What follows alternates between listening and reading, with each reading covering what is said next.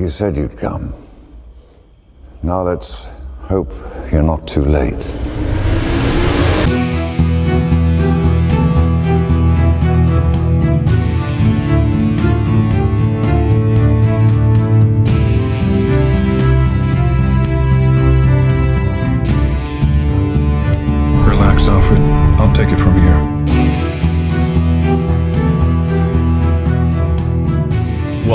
Suicide Squadcast. This is a DC Universe podcast where we discuss the DC Extended Universe movies and TV shows. Yeah, we're all big fans of what DC Comics is doing on the big and small screen, so we want to make sure we talk all about it. So thanks for joining us tonight, and let's get started. My name is Tim. And I'm Scott, and we are the Suicide Squadcast. So, Tim, I know you're the one who usually complains every week about everything in your life sucking, but Uh, not everything. my, no, no, everything. I have, I have recorded evidence of two and a half years of, oh man, my week has been awful. Actually, you do not, unless you actually record through your computer mic. I do, and I, and I down and I download episodes, so I have, I've ah, saved them. That is true. But, but it's been a crap week for me. Oh, Yeah. so many sick kids, sick kids. sick kids everywhere. I've had, I've had my wife and my son have been sick. They have both had the flu this week. Well, my, you know, my youngest had the flu two weeks ago. Okay. My oldest got the flu and strep this week. My youngest has a double ear infection, and my wife was having surgery. Okay. And I, and I work and I work in a petri dish known as a public school. Yep. You know, it's like, how am I still standing? I do not know. Well, that's what I was gonna say. Like, how am I still standing? Because I, uh, I'm running myself into the ground. Just, I'm not getting that much sleep right now because there's so many things going on. My wife works in a petri dish. She's a teacher at a school, so she is, you know, I think that's where she got her flu from. But then, Of course, it is. yeah, of course. But then my son also got it from daycare, so he had the flu. So either they got it from each other. I, who knows what happened? But so I had those two around me. It's everywhere. It is everywhere right now. I know everywhere. So like, so I'm like, I'm super busy right now at work. Like, I can't afford to be out of out of work, and so I'm just like, you know, J- Jamie called me up. She goes, oh, you know, I just got back from the doctor. Like, I have the flu. I'm like, oh, great. So I'm like, okay, well, I'm gonna finish up at work here. I'm gonna come home, and as I was on my way home, she's like, yeah, I'm just gonna sit here. And, I, I called her up, and she's like, I'm just sitting here watching a movie with the kids. I just, I don't have any energy to get up and do anything. I'm achy. I'm sore. I'm, you know, I'm like, okay, that's fine. Just stay in bed. Put a movie on for the kids. I'll be fine. I'll take care of them when I get home. So uh, I get home and she's she's in our bedroom. We have a TV in her. She's in our bedroom watching a movie with the kids, and she's got the flu. She told me she had the flu. She's sleeping on my side of the bed. I'm like, ah, I'm like, what are you It's doing? All part of her plan. It's all part of her plan. I'm like, what are you doing, Jamie? Why couldn't you sleep on your side of the bed? And she goes, oh, that's okay. Well, I'll sleep down on a couch. You know, I'll sleep down on a couch. After she's infected the Yeah. bedroom, yeah. I'm, I'm like, you've already contaminated. Like, I literally need to put up like those little contamination symbols on the bed. I'm like, I literally can't sleep here right now. Biohazard. yeah, biohazard. I'm like, I'm like, really? You had to sleep on my side of the bed, Scott? You, Oh. you do you have do you have your side of the bed? Yes, I have my side of, course. the bed. It, it it didn't even, it, which was weird because I it wasn't until I was married that I had a side of the bed. Yeah, same because here. I was one of those people that like I slept in the middle. I- Like, I did too. The bed was my bed. My side of the bed was the bed. Yeah. and then it was really weird, you know, seeing you know because pretty, pretty much your wife dictates which side of the bed is your side of the bed because she claims a side and you get what's left over. At least that's how it works in my relationship. So yes, I have my I have my side of bed. Okay. Ha- have you ever like swapped sides? That has not been allowed. It That is doesn't not permitted. It doesn't feel right. I we had to do it. We had to do it like one time. I think I think it was another time. Like she was sick or something, or I was. I don't remember what it was. But I'm like, okay, well, I'll sleep on your side. I'm like, it just didn't feel right. Like something was off. I- will admit there was a time uh, I think when our last when our last child was born, and you know I, I stayed at the hospital like every night with the first child. The second child was like, no, there's a night or two that I'm gonna go home. I'm gonna get some real sleep. Yeah. And there was just this moment of laying in my bed going. So this is what it was like when the bed was on mine. Yeah, yeah, I've I've had that because like uh, Jamie has taken the kids over her parents' house and she spent the night there with the kids, and so I like I've had the entire bed to myself, but I like I end up still kind of sleeping in my spot. Oh no, no, not me. No, no. I I sprawl out and it's Yeah. like this is mine. it's all mine. mine. I know, and she's always like, "Oh, honey, I, I just can't sleep when you're not around. I just miss you so much." I'm sitting here going, I'm the I'm the same way. I'm the same way. Like every time I travel, you know, I'll, I'll call Jamie. I'm like, you know, how you doing? like, oh, she goes, oh, I'm just gonna. I'm, I had trouble sleeping last night, you know, because you weren't here. I'm like, I'm like, nope. When you're gone, I'm like, I sleep not just fine. Oh, we're horrible people. no, we're just No. yes, we're horrible. yes, we're horrible. Yes. yes. Yes, yes, it is true.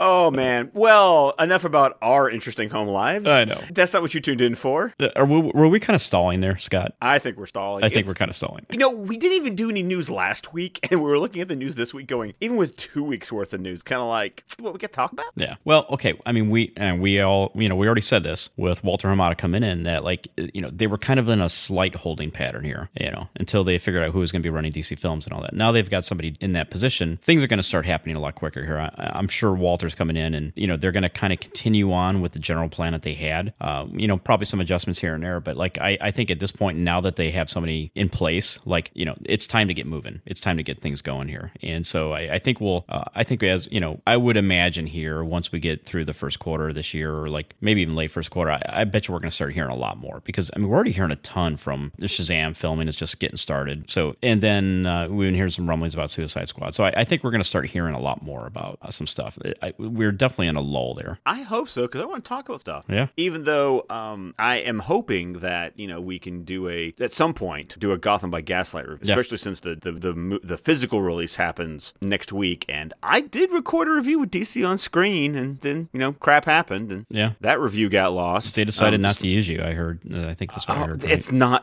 that. Stop with your clickbaity headlines.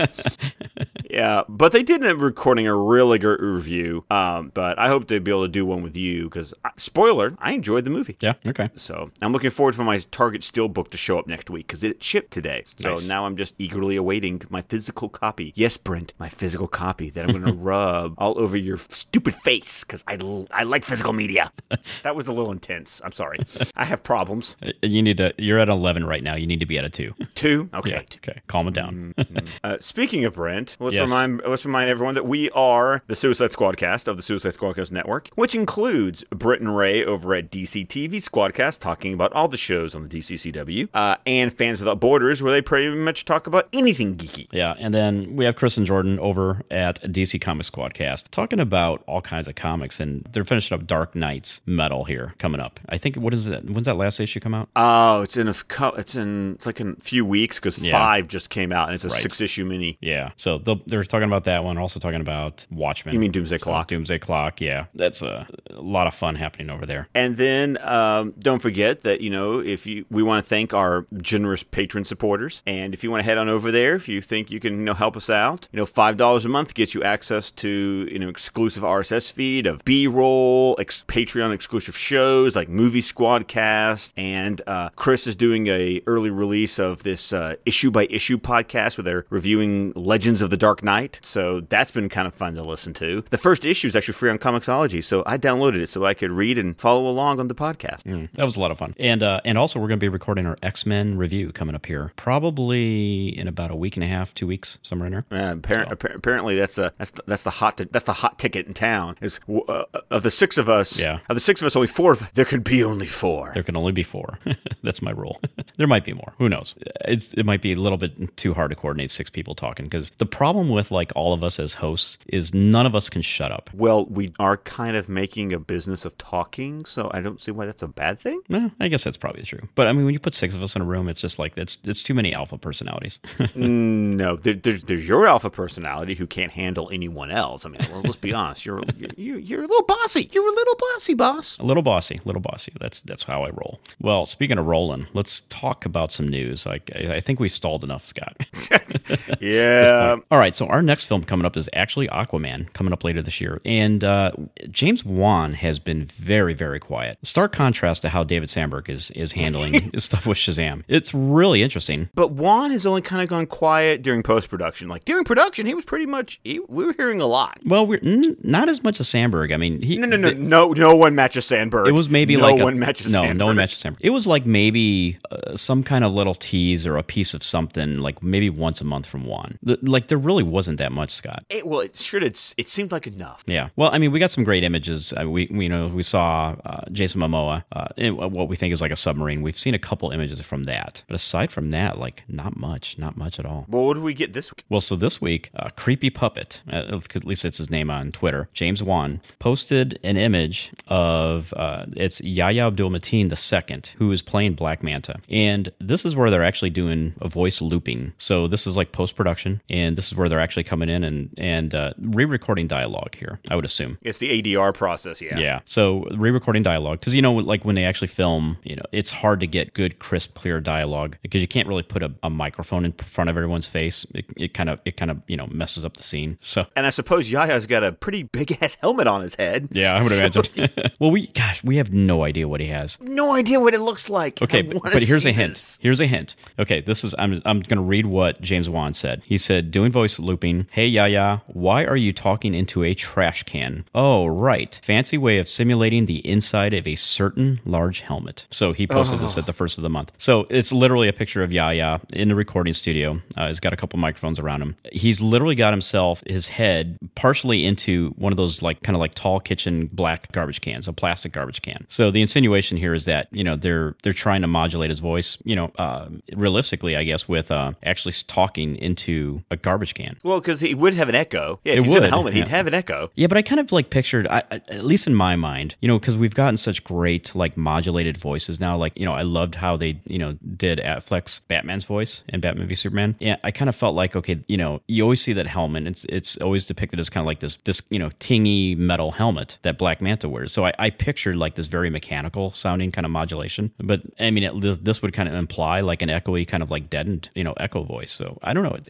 it's so I'm so, I'm so intrigued by this. Yeah, I'm just ready for Aquaman to be here. To be honest with you. Yeah. Oh, I- oh, another movie I'm looking forward to: Shazam. Shazam! You usually say that every week. Well, I had to give it to you once, okay? you know, I'm I'm not greedy with my Shazam. No, you're not. Uh, but I never thought I'd be this excited about this movie. But I swear, Sandberg is the gift that just keeps on giving. Yes, yes. Okay, so starting off, there was Sandberg on Reddit. That man gets on Reddit and like takes it head on. So apparently, a fan on Reddit asked about Shazam being the DCEU's first quote comedic movie, to which Sandberg replied, "I think it's very funny, but the humor comes more from the situations rather than quippy one-liners. For people who who read too much into things, that's not intended as a dig at Marvel or anyone in particular. Quippy one-liners can be great. The important thing for me is to mix the funny with a threat that's serious, and to also have dramatic moments. All funny all the time. Take the weight out of it. Amen, Sandberg. Yes, that's exactly like he voiced exactly uh, like when when I have things that I that pull me out of some of the Marvel movies, and and he's you know he's being very political here. He's saying this is not intended to be a dig at Marvel, but he immediately jumped to that like apology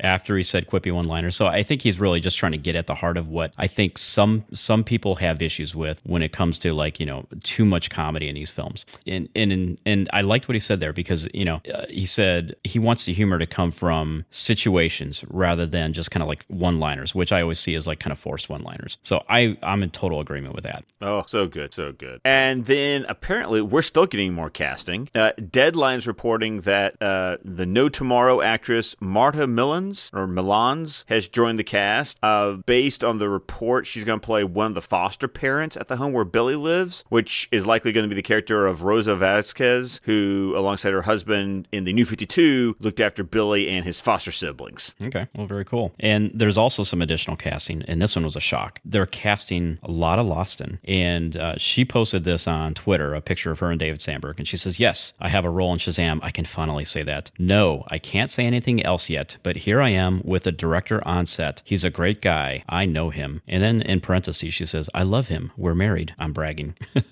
so this is literally this is literally David Sandberg's wife. So I think she's adorable. yeah, oh yeah. I love this. I love the uh, this picture is hilarious of these two. Yeah, I don't think I've ever seen her or anything, and I think she was actually in. She was in Annabelle in Annabelle Creation. Yeah, I think she was. I think she was in the last film, which I, I haven't seen yet. I picked it up, but I haven't seen it yet. See, Uh, I don't watch those. I don't those movies. which I don't understand because you you watched it. I I, I- I know. I know. You're but like a again, walking contradiction. I am a walking contradiction. Um, but it's the weird thing. I don't like horror movies. but you watched it. But because it, was Stephen King. And you're and not only did you watch it, you're holding out for the extended cut of it, the director's cut of it. I know. No, don't say Explain it makes yourself. sense. I, I can't. I all I can say is I don't like horror movies, but I love Stephen King. okay, okay, okay. Hold on, no, no, no, no, no. Ray and I had when you were whiny and being a little, uh, being a little baby about our recording last Friday, and you were like, "I gotta go." I literally had to go. I like to the bathroom, like you literally you had to no, go. no, I had stuff to do, and you guys are sitting there going on and on. I'm like, seriously, dude, I have to get up early.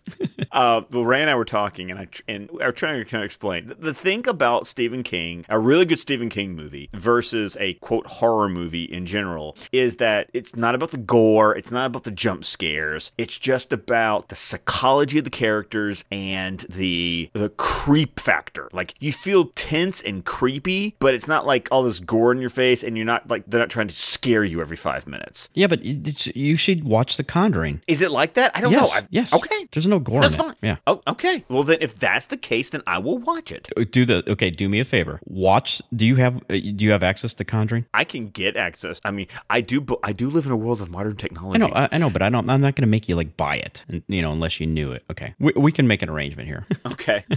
um, watch the first uh, five minutes of The Conjuring. Okay. It's fantastic. All right. It's fantastic. In the first five minutes really is completely different than the rest of the film, but it- it'll it'll give you an idea of of what James Wan is able to do. Okay. Okay. And then and then once you kind of get past the five minutes, like the whole rest of the film, it's the thing is like the first five minutes deal with um, the man and wife. What do they call them anyway? The, that are recognized by the church, the Catholic Church, like a demonologist or something like that. An exorcist. As an exorcist, I don't know if they use that term. Maybe they did. But anyway, it's so they're in that first five minutes, but the first five minutes is like a flashback of a totally separate, unrelated story. Okay. And then it follows the married couple again, and it goes off, and you have the rest of the film, which is super. It's it's it reminds. So I think this would fit what you like. I'm I'm thinking it does because it's it's a slow build, and there are moments in the film where like things are being set up for the very cliche type of horror moments, and they don't happen. So you're sitting there thinking, oh, this is about ready to happen because you you know it's it's so cliche at this point. and James Wan is completely doing it on purpose, and he's kind of setting it up, and then you're expecting something to happen, and nothing happens. So and then it just moves on again, and you're like, so then the, the tension builds up even more for me. Okay. So- The, no,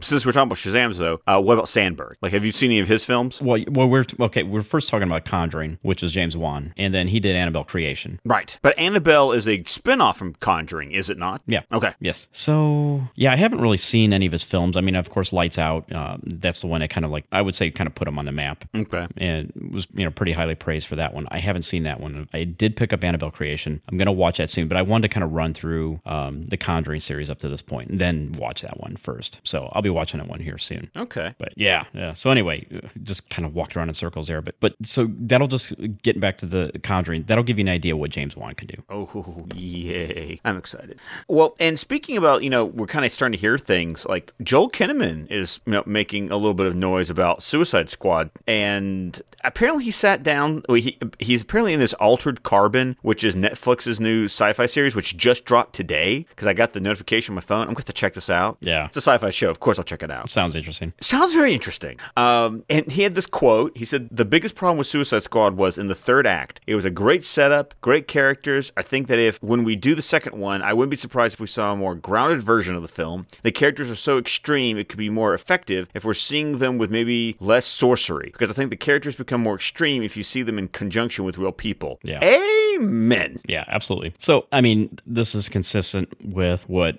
David Ayer said as well. Uh, I mean, he, you know, he he said, look, you know, the biggest problem and the biggest regret he had was like who he had uh, selected as the antagonist in the film, and I th- I think this is exactly right. And this is the this is the one issue that I've had with the film, uh, the one major issue I would say. It was because you had all these great characters, and then you just kind of like throw this mystical element to it, which to me just didn't really seem to fit. Yeah, the middle part of that movie is still my favorite part of it. Yeah, I, I liked I, I liked everything except for the third act. I mean, I, I didn't hate the third act, but I just kind of felt like the third act was like it felt like a different film, and it's not exactly the one I, I would have liked to have seen. Drink, Drink. So, so We're, we're just starting. Well, we need to start cataloging the Suicide Squadcast Network drinking games. that's right. Is it? Uh, let's talk about the film we got. Drink. Yep. It's not the film I wanted. Drink. Right. It's all subjective. Drink. it's all subjective. And what's the Brent one? You know, uh, there's no such thing as a must see. Uh, uh, you know, there, yeah, there, there's no must watch. There's no must, Must see. watch, yeah. What, what else? What else is Brent? You know, physical media. Yuck. You know, Yeah, we- uh, yeah, drink. Drink. Yeah, Yeah, yeah. I would definitely be drunk every time we Oh, listen to an God. episode. Yeah. So so that's kind of cool. Now he didn't come out and say that they were definitely filming here, uh, but we've you know there's been some really big you know persistent rumors here that you know come the end of the third quarter, uh, you know come in the last few months of the year that they should begin filming Suicide Squad 2. And we had some read some other reports. There was one from uh, Revenge of the Fans, and and uh, it, it was kind of mentioned that Suicide Squad 2 was kind of a priority for Warner Brothers. That's what they're hearing. Uh, moving on. So we've been wondering, like Chris McKay has been occasionally dropping some things. He, of course, is the director of, uh, of the. I guess it's been announced, right? Announced Nightwing film.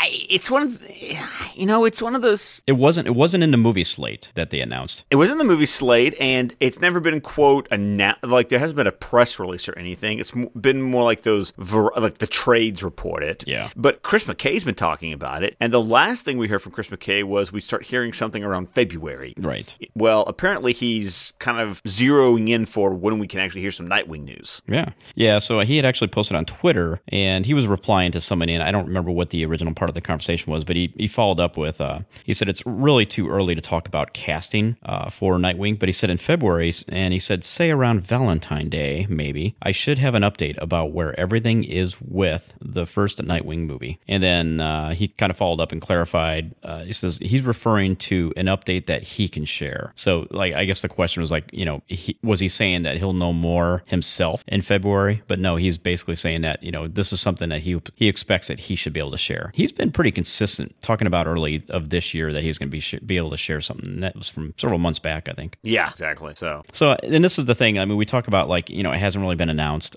I, and you know I think what what we what what we believe is happening with Warner Brothers, and and I think was been kind of confirmed through a, a various different reports uh, recently is is Warner Brothers uh, when it comes to DC Films properties. There's a lot of things that are in stages of development, and it seems like they're definitely they're definitely to be less a slave to a premiere date on a film and more a slave to like, hey, churn a bunch of things when something looks like, hey, this is really going to hit on all cylinders. When's it going to be ready? And then that's when they are going to announce it. Hey, I'm all for that. Yeah, I think so too. I mean, we've already heard that uh, from that old Vulture article. Uh, Diane Nelson and Geoff Johns talked about, you know, going forward, they're going to be less a slave to the shared universe. They're going to be part of a shared universe, and you know, they'll acknowledge other movies in a shared universe, but it's not like it's going to be a lot like how Wonder Woman was. And I'm okay with that. Yeah, I, I think I, so too. Yeah, I, that worked for me. It, it, did work. It really does work because because then it just allows the filmmaker to to tell exactly the movie that they want and not have to kind of slide in these awkward you know references to help promote another film and all that. So well, uh, but I feel like Suicide Squad that was something Suicide Squad did well. You know, the idea of why Suicide Squad why is the Suicide Squad needed? Well, because Superman's dead. Yeah. So we kind of need our own team. You know, I, I you know everyone gives Wonder Woman credit, but I feel like Suicide Squad did it. And, you know, we had the nice little cameo by Batfleck and the mention of Superman being dead. I thought that worked very organically, personally. Well, and I really like that opening, too. Like, it, it to me, when the film started off and you, you first see Amanda Waller, and they they actually showed the funeral scene of Superman, like, I really liked that. Like, that was, that was like saying, yep, this is the same world. It's all connected. But it was, it was very naturally part of the story that they were telling. Mm-hmm. And so I, I, and Wonder Woman was the same way. You know, the bookends scenes of that film, I think worked out really nicely. And I, and I just love how, you know, I still love that photograph that they first took a picture of for Batman v Superman and just brought it into Wonder Woman. No, actually, they they the f- they filmed they took the picture during the filming of Wonder, Wonder Woman, Woman, and brought it into Batman v Superman, Batman but it, Superman. it, first showed up in Batman v Superman. Right, yeah, but I was I'm just saying hold, hold hold your hold your horses on the timeline there. I know. I, I knew the timeline. So Well, you sure didn't talk like it. Come on. I, I keep I was talking about when I was talking about when we saw the picture. Uh, no, that's not what you said, but okay, well, we'll go with that. Let's go with something else. Carry on. Uh, what do you want to talk about? Well, okay, so we, and we kind of touched on this. Uh, we actually touched on it in Patreon. I don't think we've talked about it on the show yet. No, no, we didn't because we had a nice big conversation between you, Ray, and me, and it was on Patreon. If you really want to hear our thoughts about the Oscar nominations, you know, go there. You know, five dollars a month. It's just just saying. Well, uh, so there was a lot of people that were really disappointed about Wonder Woman not being nominated for anything in any Oscar category. And I will just say, like, you know, I think Wonder Woman's a really, really good film. I honestly did not expect Wonder Woman to get nominated for anything. I thought, if anything, it was going to be maybe like a technical nomination, kind of like Suicide Squad. Well, I thought like costumes, Something or like that. like that. Right, yeah. Yeah. The below the, I think as uh, Brent and Ray refer to it on Fans Without Borders, the the below the line, Yeah. uh, awards. Right. Yeah. So I mean, there's there's a lot of uh, interesting films being put out this year, and and I, you know, and just in general, I mean, guys, I mean, th- you know, the Academy is not super receptive to superhero films. or science fiction Or science fiction. Really, I mean, they're not really super receptive to the genre films in general. I mean, Lord of the Lord of the Rings winning was like a whoa, okay, Yeah. like that. Well, and Heath Ledger. Yeah, yeah. Well, Yeah, so I mean, I, I wasn't. I thought it was very likely Wonder Woman wasn't going to get nominated for anything non-technical, and uh, so I, I wasn't the least bit surprised by it. Uh, but I know a lot of people were disappointed, and and that's understandable. I mean, Wonder Woman's a really fun, good film to watch and very enjoyable. You know, as a comic book film, it, it stands it stands out as one of the best. So I'm like, I get I get all that, but you know, when it comes to like you know comparing it to something like Darkest Hour or Dunkirk or you know you know Blade Runner, well, Blade Runner didn't get nominated for uh, Best Picture, right? It was no, no. Blade Runner, Blade Runner only get nominated for technical awards. Technical which, awards, it- yeah. Which grrr, that, that's that's that's up there with you know. All I know is it better win best cinematography. That's Yeah. all I'm saying. so I'm not I'm not too surprised by it. You know, like I know a lot of people are upset about Gal Gadot not getting nominated for Best Actress, and I, I think she's a fine actress, and she she's dramatically improved over some of the stuff that you know some of the earlier stuff she's done. So I, I think she's growing by leaps and bounds a, as an actress. But you know, she's I don't think she's she, I don't think she's earned Best Actress nomination rights yet. Um, I, I, it's one of those games. In, in all those categories, I just say, look at who did get nominated. I mean, seriously, look at that competition. Yeah, and that's just it. You you can't you can't be disappointed. I mean, there's there's a lot of really good you know filmmakers out there in movies and actors and actresses. I mean, there's it's tough competition. It really is. I just go back to the p- fact that Christopher Nolan has just got just this year with Dunkirk his first Best Director nomination. The Right. man has never been nominated before. Yeah. if that tells you anything, Right. So it's like, whoa. Yeah. So, at any rate, so, um, but I, I did kind of find it interesting. Like, you know, we've talked some s- about studios in the past, and this is, uh, we'll tell you about where Warner Brothers kind of fits in terms of like nominations, you know, by studio. Warner Brothers actually came in tied for second with the most nominations. They came in with 14 nominations for their films, and they were tied with Focus Features, which is actually owned by Comcast, and it's, it's like through Universal Pictures. Yeah. Oh, I love Focus puts out a lot of movies I like. They do. They kind of put out a lot of like foreign type films, indie films. Though they do a lot of indie films and good and, and good ones, Right. Really good ones. So I'm I'm not surprised by that at all. Yeah, but Fox Searchlight, tw- 20 nominations. Twin nominations. Uh, that's got to be. Is Shape of Water a Fox Searchlight movie? I think feel it like has to be. I that explains big number because Shape of Water, Shape of Water individually has like the most. Uh, I'm I'm double checking on that, but I think it has to be just by the sheer The number, like yeah. the the, shi the number because it's got to be getting because basically one movie gets so many nominations that it just helped the studio. Yeah, I in mean- total. Yeah, Shape of Water, just to tell you by film, Shape of Water had 13 nominations, and the next closest film was Dunkirk, which had eight. So, And Dunkirk is a Warner Brothers movie, Right. So yeah, so that was over half of Warner Brothers' nominations, was Dunkirk alone. ah, I'm not surprised at all. That's a that's that's Oscar bait. hmm Yeah, Shape of Water is distributed by Fox Searchlight. So that explains So that that so that's the 13 of 20 Fox Searchlight nominations were The Shape of Water. So There we go. Yeah. So anyway, uh, just kind of interesting. Uh, so I, I would say, you know, uh, for those of you that are upset, like it's it, you have every right to be upset. Uh, but it's it's not unlikely that that would have happened. Well, you know what? We've made kind of a running gag on this show the past few weeks about commenting on really bad promotion art and, and and box art, and this week is no exception because Batman News did an exclusive reveal of the digital HD artwork for Justice League, and you know Brent likes to make fun of how oh it doesn't matter I'm getting my digital I'm getting my uh, my digital copy of the movie and the art's just fine. Mm, not this time, Brent. not this time. Drink. Uh, Drink. This one, you know, it, and I think we ham. What was it like two weeks ago, three weeks ago? We hammered, or at least I hammered. two. I think both of us. Two weeks ago, Yeah. you hammered the 4K. the 4K was bad, The 4K was bad. and and I said it couldn't really get any worse than this. Oh, hold my beer. hold my beer.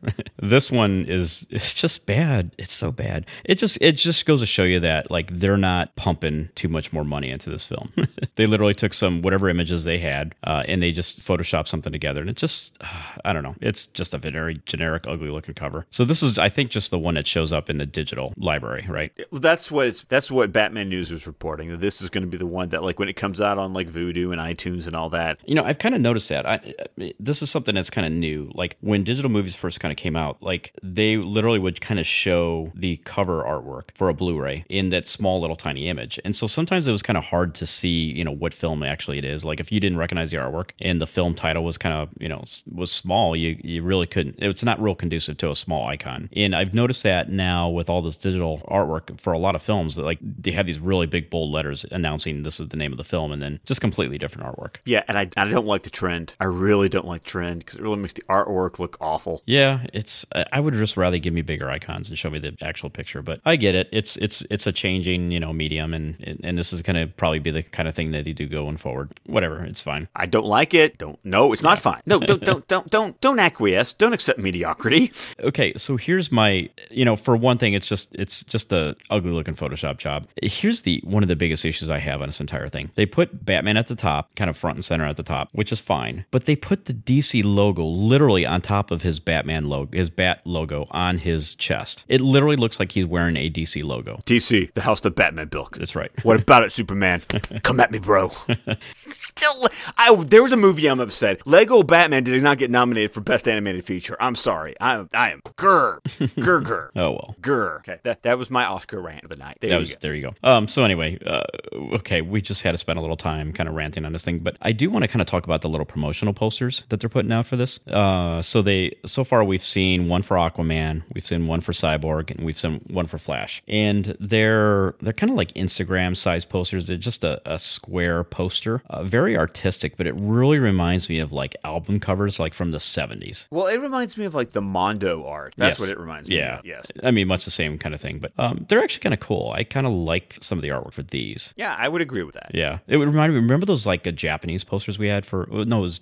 I think it was Chinese posters. It posters. was China. It was the China poster. they had the best posters for Justice League, although it didn't seem to work because it, it did not do well over in China. No, I take that back. It did. It did fairly well in China. It was Star Wars that did horribly well. Yes, that is true. Yeah. So, but yeah, these are kind of cool posters. I, I may like tweet these out. Um, this next news, I am I am so conflicted over this news. Ray and I talked about it off air uh, last week, and then he brought it up for Fans Without Borders with Brent. But um, I guess this is the chance for you, Tim, for you and I to talk about this. Yeah. Uh, it was announced this uh, about a week ago that um, Hans Zimmer is returning to score superhero movies, and he will be doing the score for X Men: Dark Phoenix. Okay, I am of two minds of this. One, I was already excited for the Dark Phoenix movie, and Hans Zimmer doing the score sounds awesome. It does sound awesome. The flip side. So basically, your retirement from superhero movies was just Justice League. Was just the period of post production of Justice League, and that was it. Yes, that was it.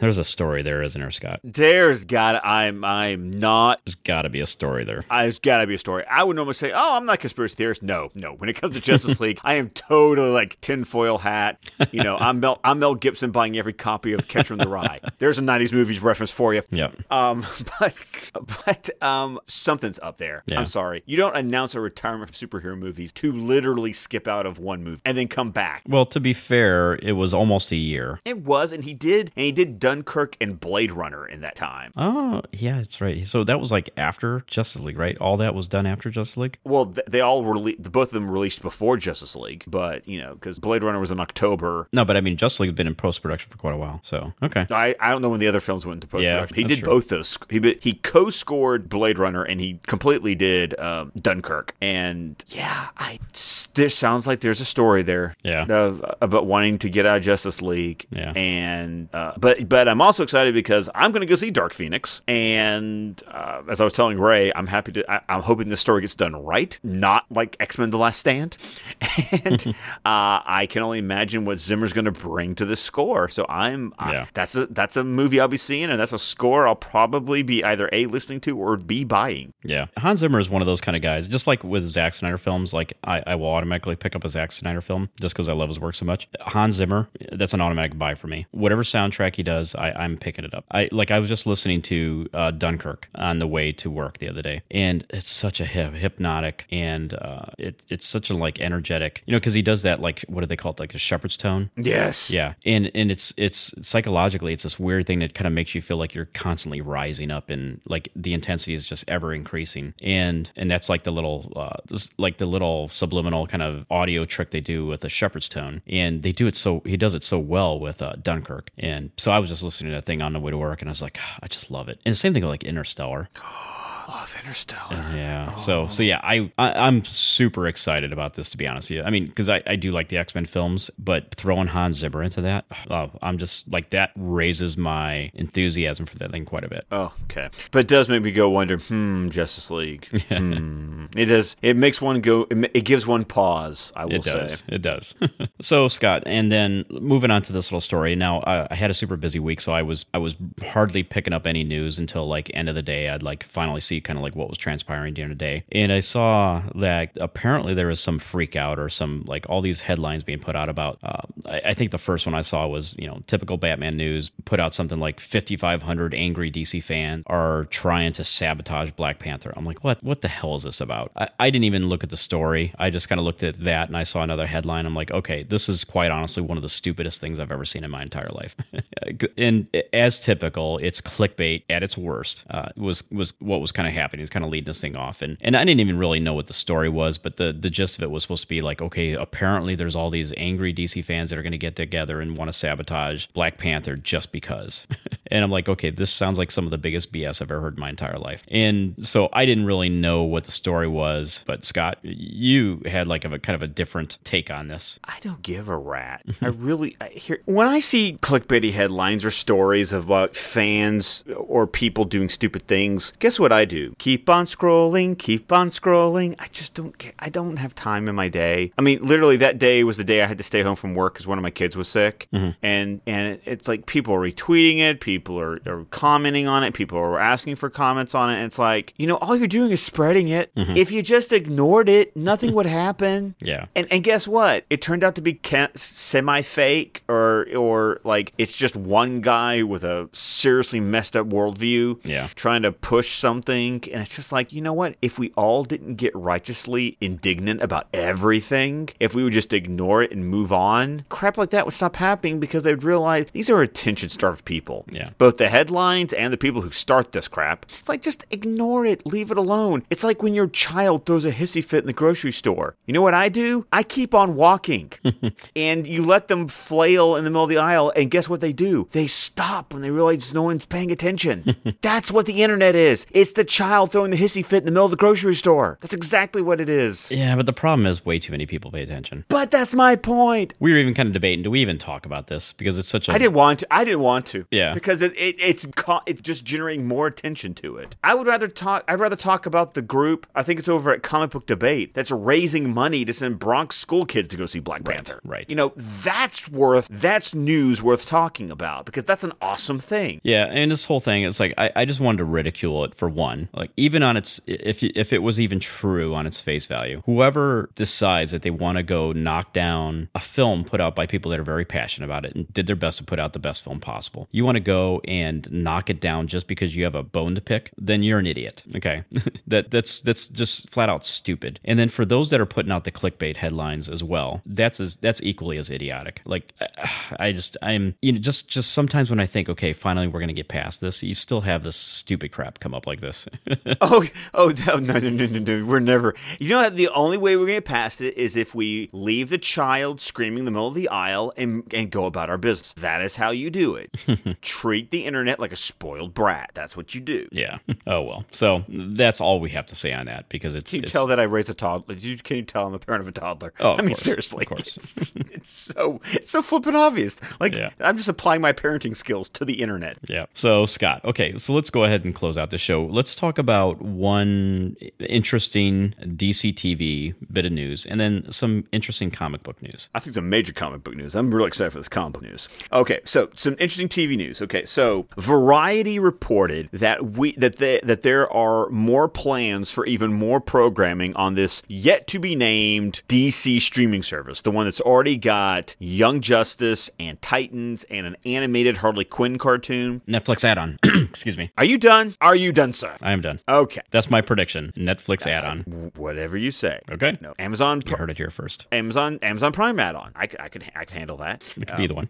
Warner Brothers Television, DC Entertainment are apparently creating a series called Metropolis that will be set in the city before the arrival of Superman. It will follow Lois Lane and Lex Luthor as they investigate the world of fringe science and expose the city's dark and bizarre secrets. It is a straight series order, like they're not ordering a pilot and waiting. Like no, they're going straight to series with it. 13 episodes. It will debut in the service in 2019. It is being brought. It was originally considered as a companion to Gotham on Fox because it is being executive produced by John Stephens and Danny Cannon of of uh, Gotham. Uh, because both of those are writers and executive producers, and Stephens is the showrunner of Gotham. So Cannon will direct the first episode, and Stephens will write the first episode of Metropolis. Okay. So more. It's interesting. Like they haven't even started the service yet, but yet they're continuing to like. Don't worry, it's not just two shows. We've got another show. We got another show. It's like they're they're making sure that they're letting you know there will be ongoing programming on this show. Yeah. What it sounds like to me though is that they're going to release a show or two, and when one show's over, the next show starts. I'll drop another one in. Yeah. Yeah, I think I think that's what it's looking like to me. Yeah. So I don't know. I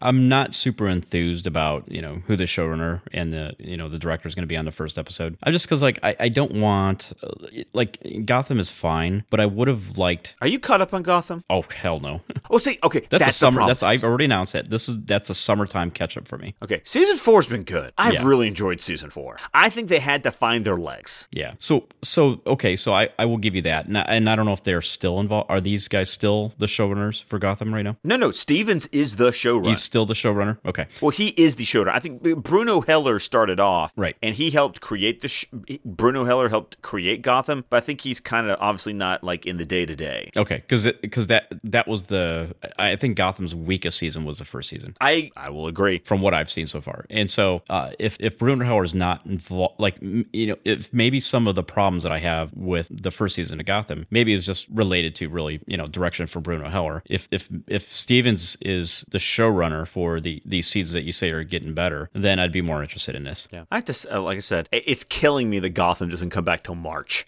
and I'm oh, I'm so ready for it to come back because Jerome's coming back, and I'm I'm ready for that party. Okay, but he's not going to be Joker. Whatever, whatever.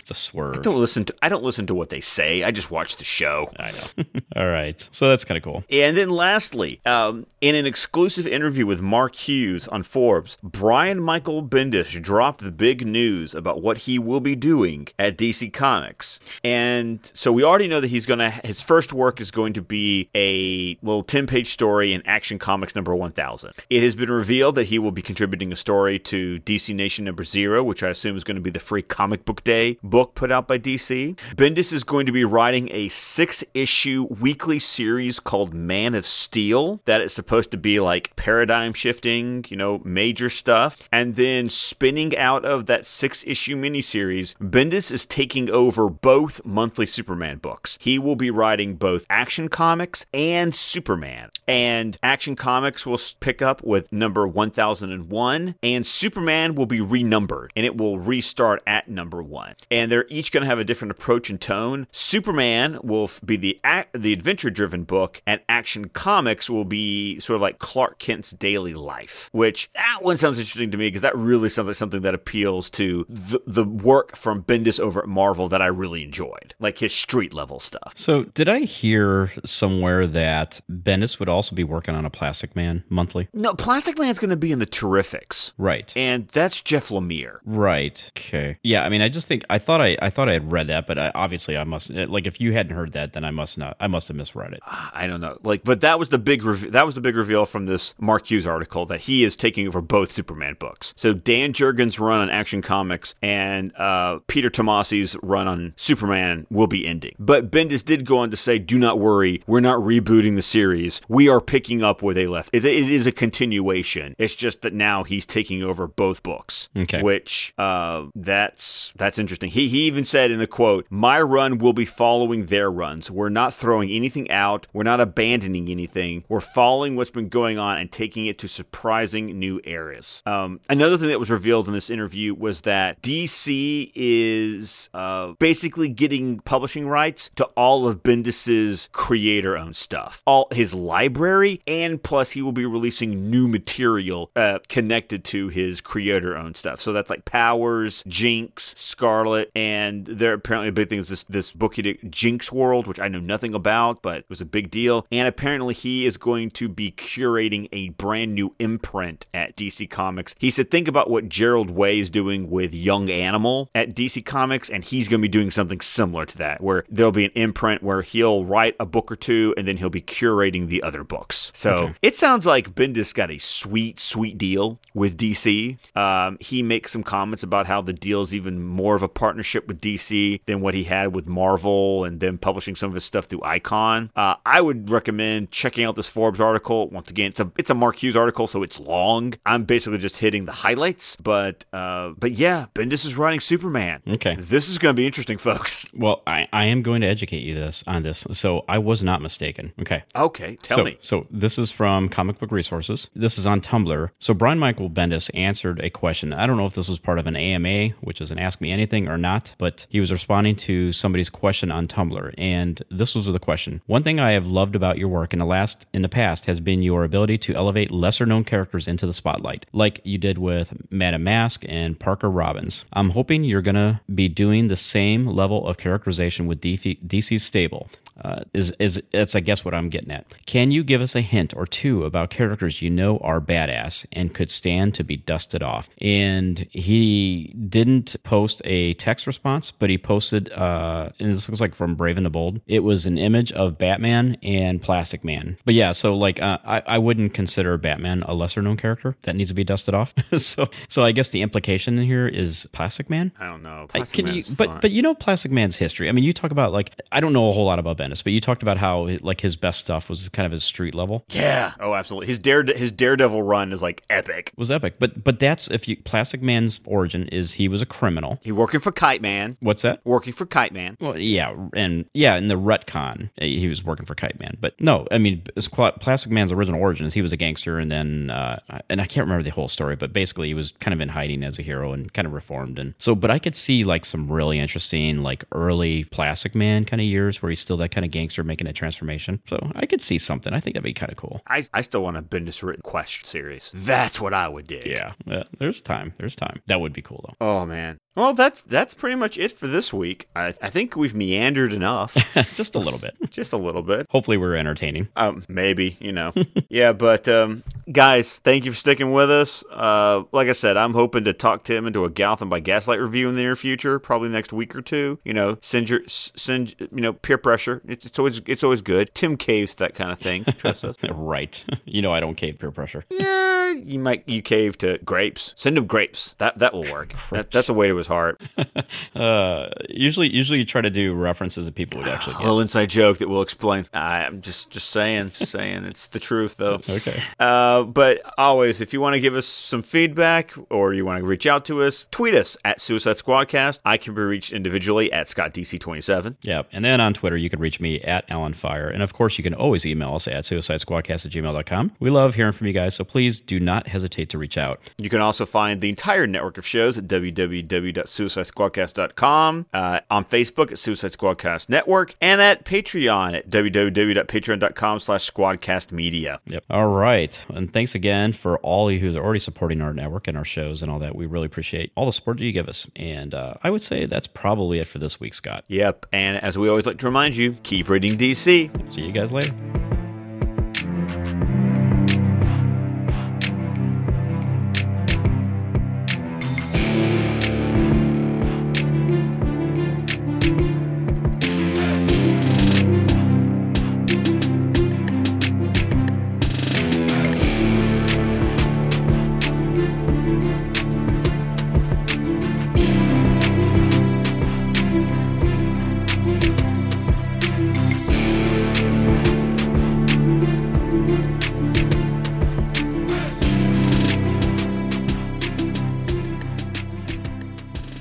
Tim, did we even get an hour out of the show? I can't even tell anymore. Should we just blow ourselves up, Scott, for just sandbagging this entire episode to try to stretch it out to an hour?